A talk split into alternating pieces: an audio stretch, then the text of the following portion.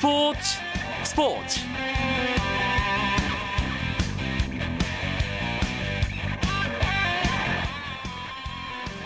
안녕하십니까 스포츠 스포츠 아나운서 이광용입니다. 프로축구 K리그 클래식 제주 유나이티드의 수비수 홍정호 선수가 독일 분데스리가로 진출할 것으로 보입니다. 제주 유나이티드 구단은 홍정호 선수가 독일로 출국해 아우크스부르크 구단에서 메디컬 테스트를 받을 예정이라고 밝혔는데요. 아, 제가 홍정호 선수 에이전트 측에 확인해 본 결과 오늘 이미 출국을 한 것으로 아, 확인이 됐습니다. 홍정호 선수는 세부 사항 조정과 메디컬 테스트 등 계약의 최종 단계만 남겨두고 있습니다. 만약 홍정호 선수가 아우크스부르크 입단을 확정하면 유럽 빅리그에 진출한 최초의 중앙 수비수로 이름을 올리게 되는데요. 따라서 지금까지 보여주지 못했던 한국 센터백의 실력을 축구의 본고장에서 보여줄 기회를 잡았다고도 볼 수 있을 겁니다. 홍정호 선수의 멋진 활약 기대하겠고요. 아울러 홍정호 선수의 독일 진출을 필두로 유럽 빅리그에서 뛰는 한국 수비수들의 모습을 더 많이 볼 수 있길 소망합니다. 목요일 밤 스포츠 스포츠 먼저 오늘 들어온 주요 스포츠 소식부터 정리해드립니다.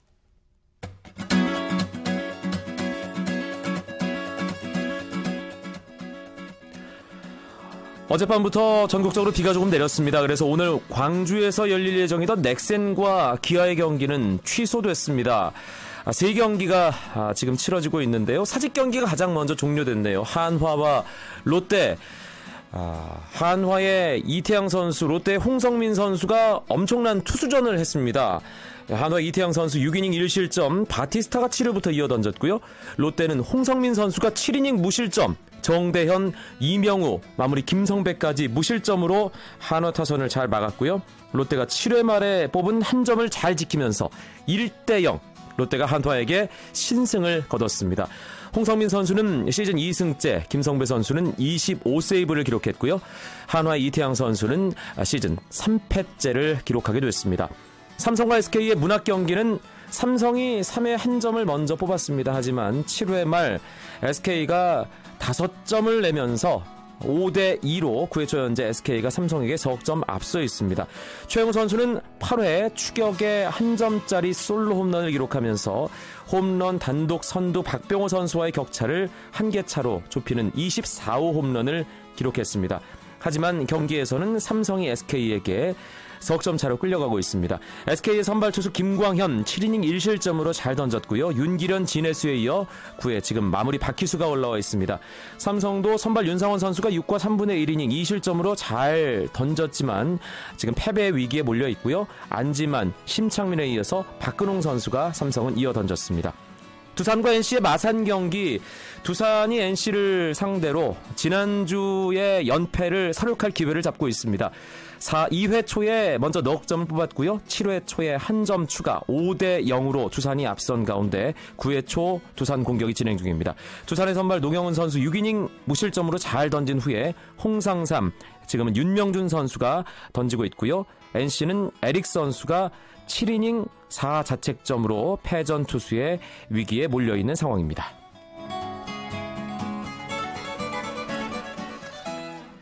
미국 프로야구 메이저리그 통산 100홈런 고지를 정복한 신시내티의 추신수 선수가 이틀 연속 안타를 기록했습니다. 추신수는 세인트루이스와의 경기 1번 타자 중견수로 선발 출전해 볼넷 1개를 골라내며 4타수 1안타 1득점을 기록했습니다. 이로써 추신수는 시즌 타율 2할 7푼 8리를 유지했고 팀은 10대 0으로 승리해 3연패에서 탈출했습니다. 네덜란드 프로축구 에인트호번의 박지성 선수가 유럽 챔피언스리그 플레이오프 AC 밀란과의 원정 경기에 선발 출전했지만 아, 팀이 패하면서 에인트호번 본선 진출 아, 실패했습니다. 박지성은 AC밀란과의 챔피언스리그 플레이오프 2차전에 오른쪽 미드필더로 선발 출전했지만 공격 포인트를 올리지 못했고 후반 16분 교체됐습니다. 활약이 좋지 않았다는 조금은 좋지 않은 평가까지 받았는데요. 에인트호번은 AC밀란의 보아텡에게 두 골, 발로텔리에게 한 골을 허용해 3대 0으로 졌습니다. 1, 2차전 합계 4대 1로 패하면서 챔피언스리그 본선 진출이 좌절된 에인트호번은 유로파 리그로 한 단계 내려가게 됐습니다. 손현재 선수가 리듬 제조 세계 선수권 대회에서 한국 선수로는 처음으로 종목별 결선에 진출했지만 메달 획득에는 실패했습니다. 손현재는 우크라이나에서 열린 후프 종목 결선에서 후프를 놓치는 실수를 하는 등 17.158점에 그쳐 8명 가운데 7위에 올랐습니다. 이어 열린 볼 종목 결선에서도 실수가 나오면서 16.658점으로 7위에 그쳤습니다. 한국 유도의 간판 왕기춘 선수가 세계 선수권 대회 2회전에서 탈락해 4회 연속 메달 획득이 좌절됐습니다. 2007, 2009 2회 연속 우승자인 왕기춘은 브라질 리우데자네이루에서 열린 남자 73kg급 2회전에서 일본의 오노 쇼헤이를 만나 지도 4개를 받고 반칙패를 당했습니다.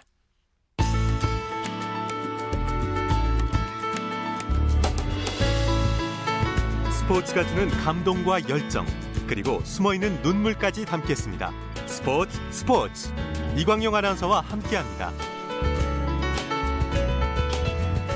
타이머 스포츠 이야기로 채워드리는 목요일 밤 스포츠 스포츠 오늘은 아, 테니스 이야기를 할 때가 됐습니다. 메이저 테니스 대회 때마다 저희가 특별한 시간을 준비하는데요. 그때마다 함께하는 KBS 스포츠국 최고의 테니스 광 김기범 기자 스튜디오에 나와 있습니다. 안녕하세요. 안녕하십니까. 기다렸죠? 솔직히. 오랜만에 뵙겠습니다. 예. 또.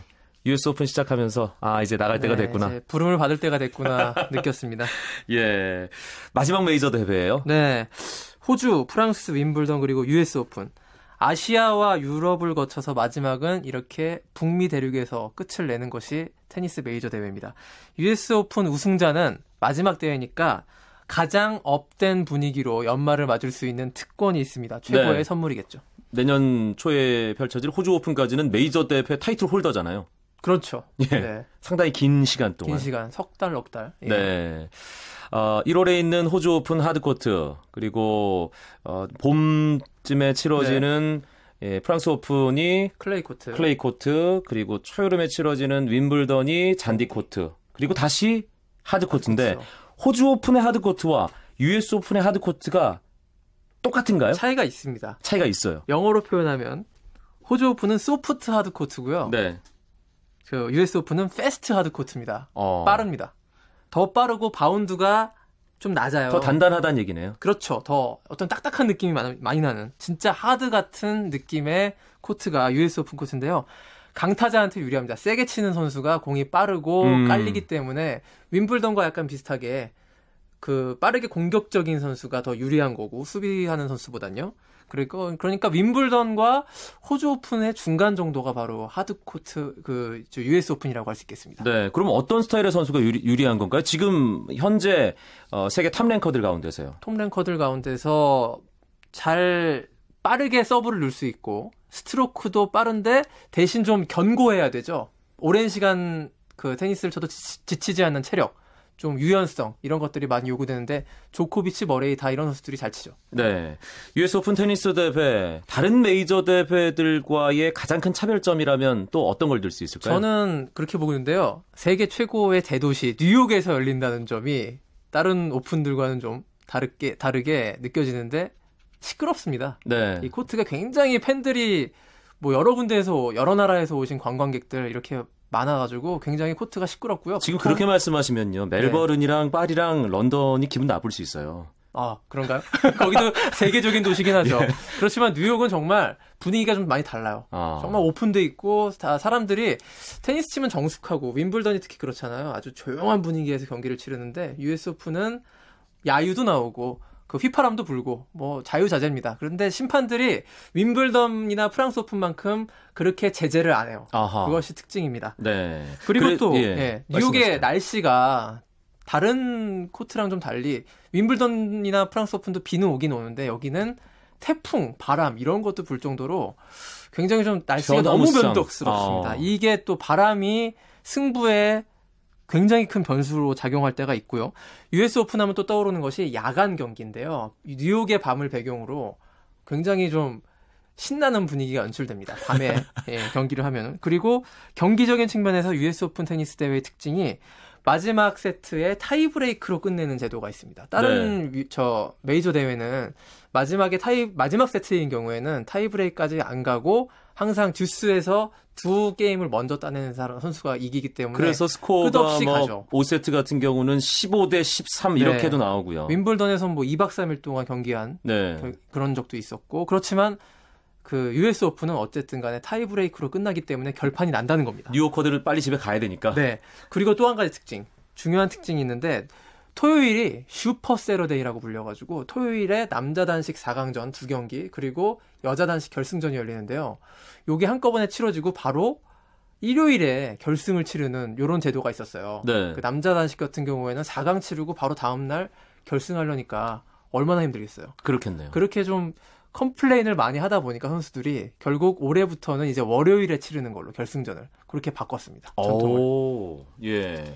다른 메이저 대회와 차이점이 꽤 상당히 있다. 많이 있습니다. 아, 미국만의. 어떤 예. 자유분방함. 예. 그리고 뭐 비슷한 얘기일 수 있겠습니다만 예. 테니스라는 게 아주 전통적인 스포츠 종목이잖아요. 그렇습니다. 그런데 이 정말 전통적인 스포츠 종목인 테니스의 메이저 대회인 US 오픈은 그 가운데서 가장 비전통적인 네. 대회다 이런 얘기가 있더라고요. 선수들 패션만 보면 알 수 있을 것 같아요. 뭐 휘황찬란한 형형색색의 옷들, 악세사리들 다 허용됩니다. 윈블던 하얀색밖에 못 입잖아요.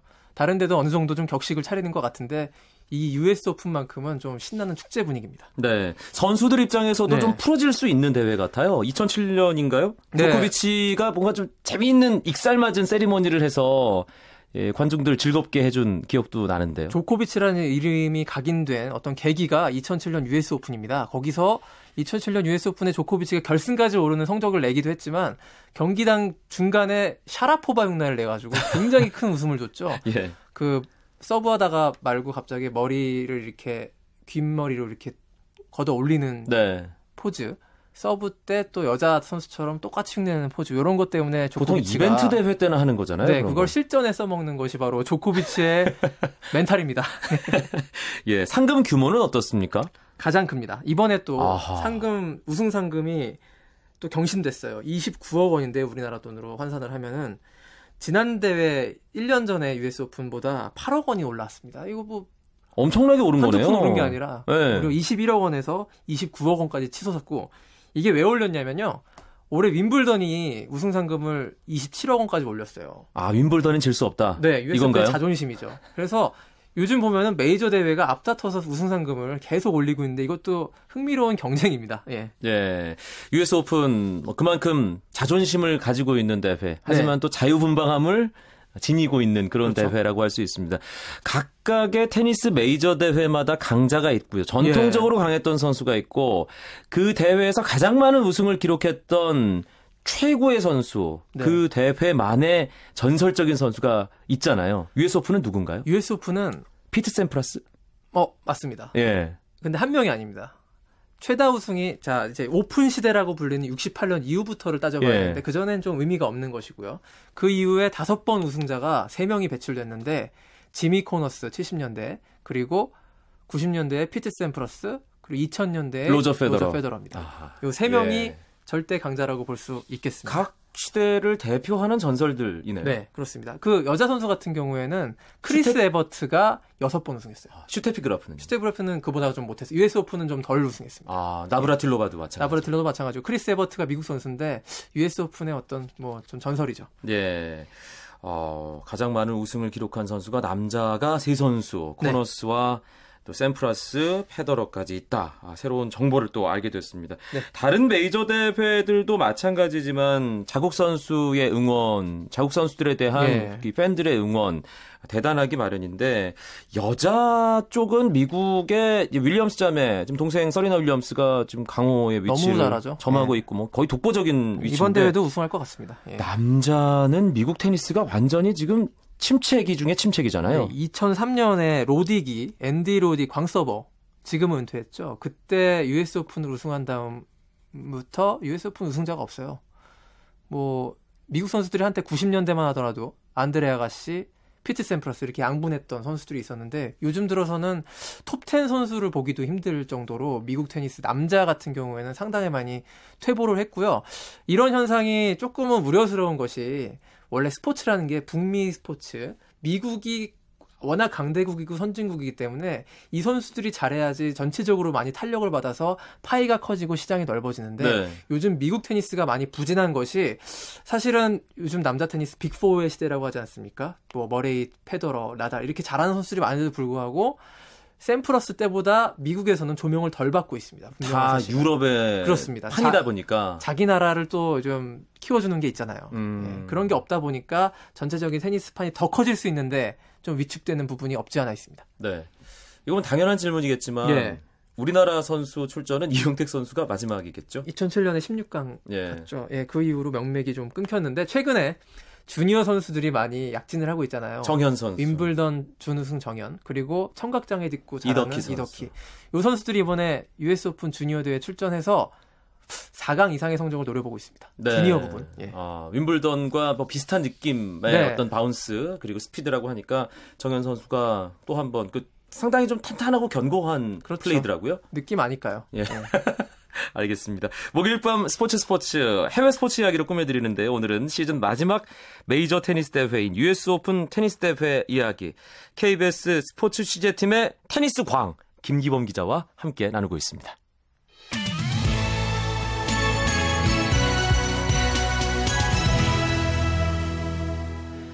이제 본격적으로 2013년 US 오픈 테니스 대회 전망을 해 보도록 하겠습니다.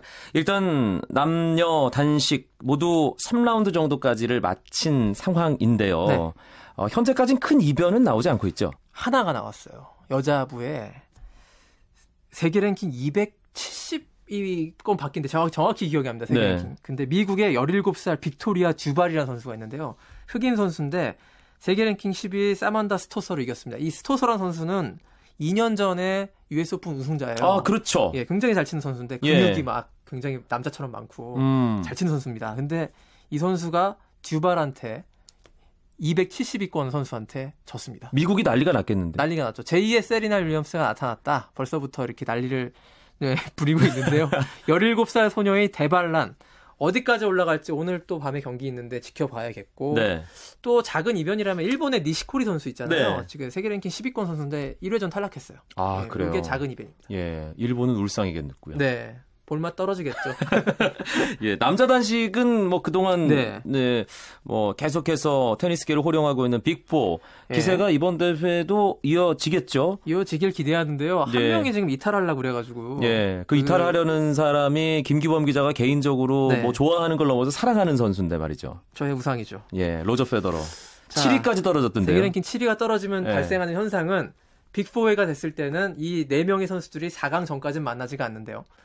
4가, 4위권 바깥으로 떨어지면 랭킹이 8강에서 만나게 되죠. 만날 수 있다는 겁니다. 그게 바로 페더러가 7위까지 떨어져서 그랬는데 하필이면 누구랑 만나나요? 나달과 만났는데요. 아이고야, 어쩐데. 나달만 만나면 페더러가 약하잖아요. 그렇죠. 근데 전 개인적으로 페더러가 나달을 이길 수 있는 몇 안 되는 대회가 US 오픈이라고 좀 믿고 싶습니다. 그렇죠. 윈블던과 US 오픈 예. 빠른 서브 좀 바운드가 낮게 깔리고 나달한테 한번 도전해 볼 만한 그런 대회라고 보시면 되겠고요. 음. 페더러 입장에서는 제가 나달 잡을게요. 느낌 아니까. 그 느낌을 잘 모를 것 같은데요. 예. 예. 근데 너무 많이 울었잖아요. 나달 예, 앞에서. 더 이상 좀 너무 지지는 모습은 안 보였으면 좋겠는데 그건 예. 바람일 뿐이고요. 로저 페더러가 사실 뭐 테니스 20 21세기 들어서 테니스 뭐 비교 불가 최고의 영웅이잖아요. 네. 그런데 지금 가장 큰 위기를 위기죠. 맞고 있다. 음. 그 사실 중요한 분기점이 되는 대회가 이번 대회다 이런 평가 많지 않습니까? 맞습니다. 이번 대회에서 어느 정도 성적을 내줘야 되고 8강에서 나달을 꺾는다면 앞으로도 탄탄대로일 겁니다. 빅4의 지위를 유지할 수 있을 텐데 나달한테 만약에 8강에서 완패를 한다거나 상대가 되지 않는 경기를 펼치면 어떤 심적인 타격은 굉장히 클 것 같습니다. 그러면 다음 대회도 큰 기대를 할 수 없는 상황이 나오겠죠. 네. 어, 나달 얘기를 했고 페더러도 언급을 했습니다. 네. 머레이와 조코비치는 어떨까요? 저쪽 4강에서 맞붙거든요. 네. 조코비치와 머레이는 이변이 없는 한 4강까지는 올라올 것 같고요. 지금 머레이가 조코비치를 잡을 줄 알게 됐잖아요. 그렇죠. 윈블던에서도 이겼고 예. 많이 이기고 있습니다. 잔디 코트에서도 윈블던 뭐 잘했고 하드 코트에서도 지금 백중세인데 그래도 전문가들은 조코비치를 더 우승 후보로 약간은 많이 꼽고 있어요. 음. 근데 두 선수가 만나면 재밌는 것이 4강에서 분명히 한 5세트까지 갈 것 같고요. 그렇죠. 그러면 저쪽 4강은 페더러 나달이 8강에서 이제 승자가 올라오잖아요. 그러면 상대적으로 그쪽 4강 상대는 약합니다. 델포트로나 이런 델포트로가 지금 조코비치 쪽에 가 있어요. 아하. 그래서 조코비치도 고비가 하나 있습니다. 8강을 조, 그 델포트로를 넘어야 됩니다. 예. 최근에 좀 쉽지 않죠. 델포트로 이기기가.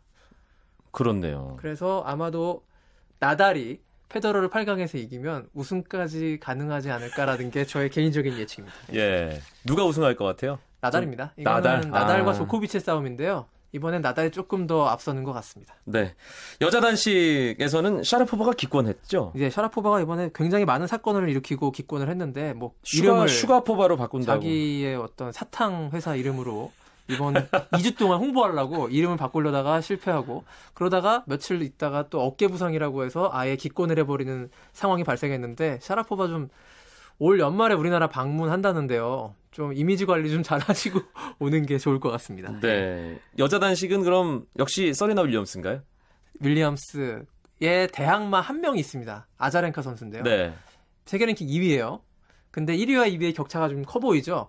아자란케가 근데 시- 좀 희망적인 것은 바로 직전 대회 신시내티 마스터스 대회에서 서리나 윌리엄스는 결승에서 이겼어요. 그러니까 요게 하나의 변수로 작용할 수 있을 것 같습니다. 음. 어떤 심리적으로 세레나 윌리엄스가 더 이상 이길 수 없는 상대가 아니라는 걸 안고 싸우는 것과 그렇지 않은 경우는 굉장히 큰 차이가 나거든요. 아자렌카가 만약 결승까지 올라서 윌리엄스와 붙는다면 아주 볼만한 대결이 될 것 같습니다. 네. 이 아자렌카와 윌리엄스 결승에 가서 만나서 좀 재밌게 네. 이 final 세트까지 가는 그런 경기를 너무 일방적이지 않았으면 좋겠어요. 네, 알겠습니다. 그리고 좀 정현 선수, 이덕희 예. 선수, 우리 테니스 선수들이 차근차근 10대 때 성장을 해나가고 있는데 언젠가는 김기범 기자도 저도 아서에시 스타디움에 가서 세계에서 제일 큰 경기장입니다. 예, 경기장. 김기범 기자는 기자석에서 네. 저는 중계석에서 테니스를 취재하고 중계하는 우리나라 선수들의 경기를 꿈 같은 네. 너무 부푼 꿈인가? 아, 곧 현실로 다가올 수 예, 있는 10년 꿈입니다. 안에 충분히 가능하죠. 있을 거라고 지금의 생각합니다. 추세대로 간다면 네, 가능합니다. 알겠습니다.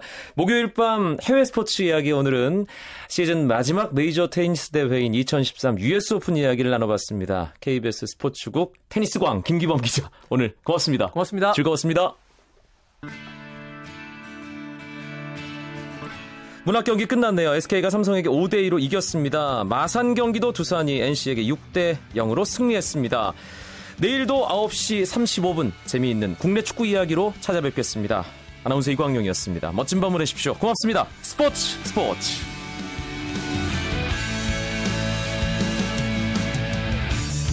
The sun goes down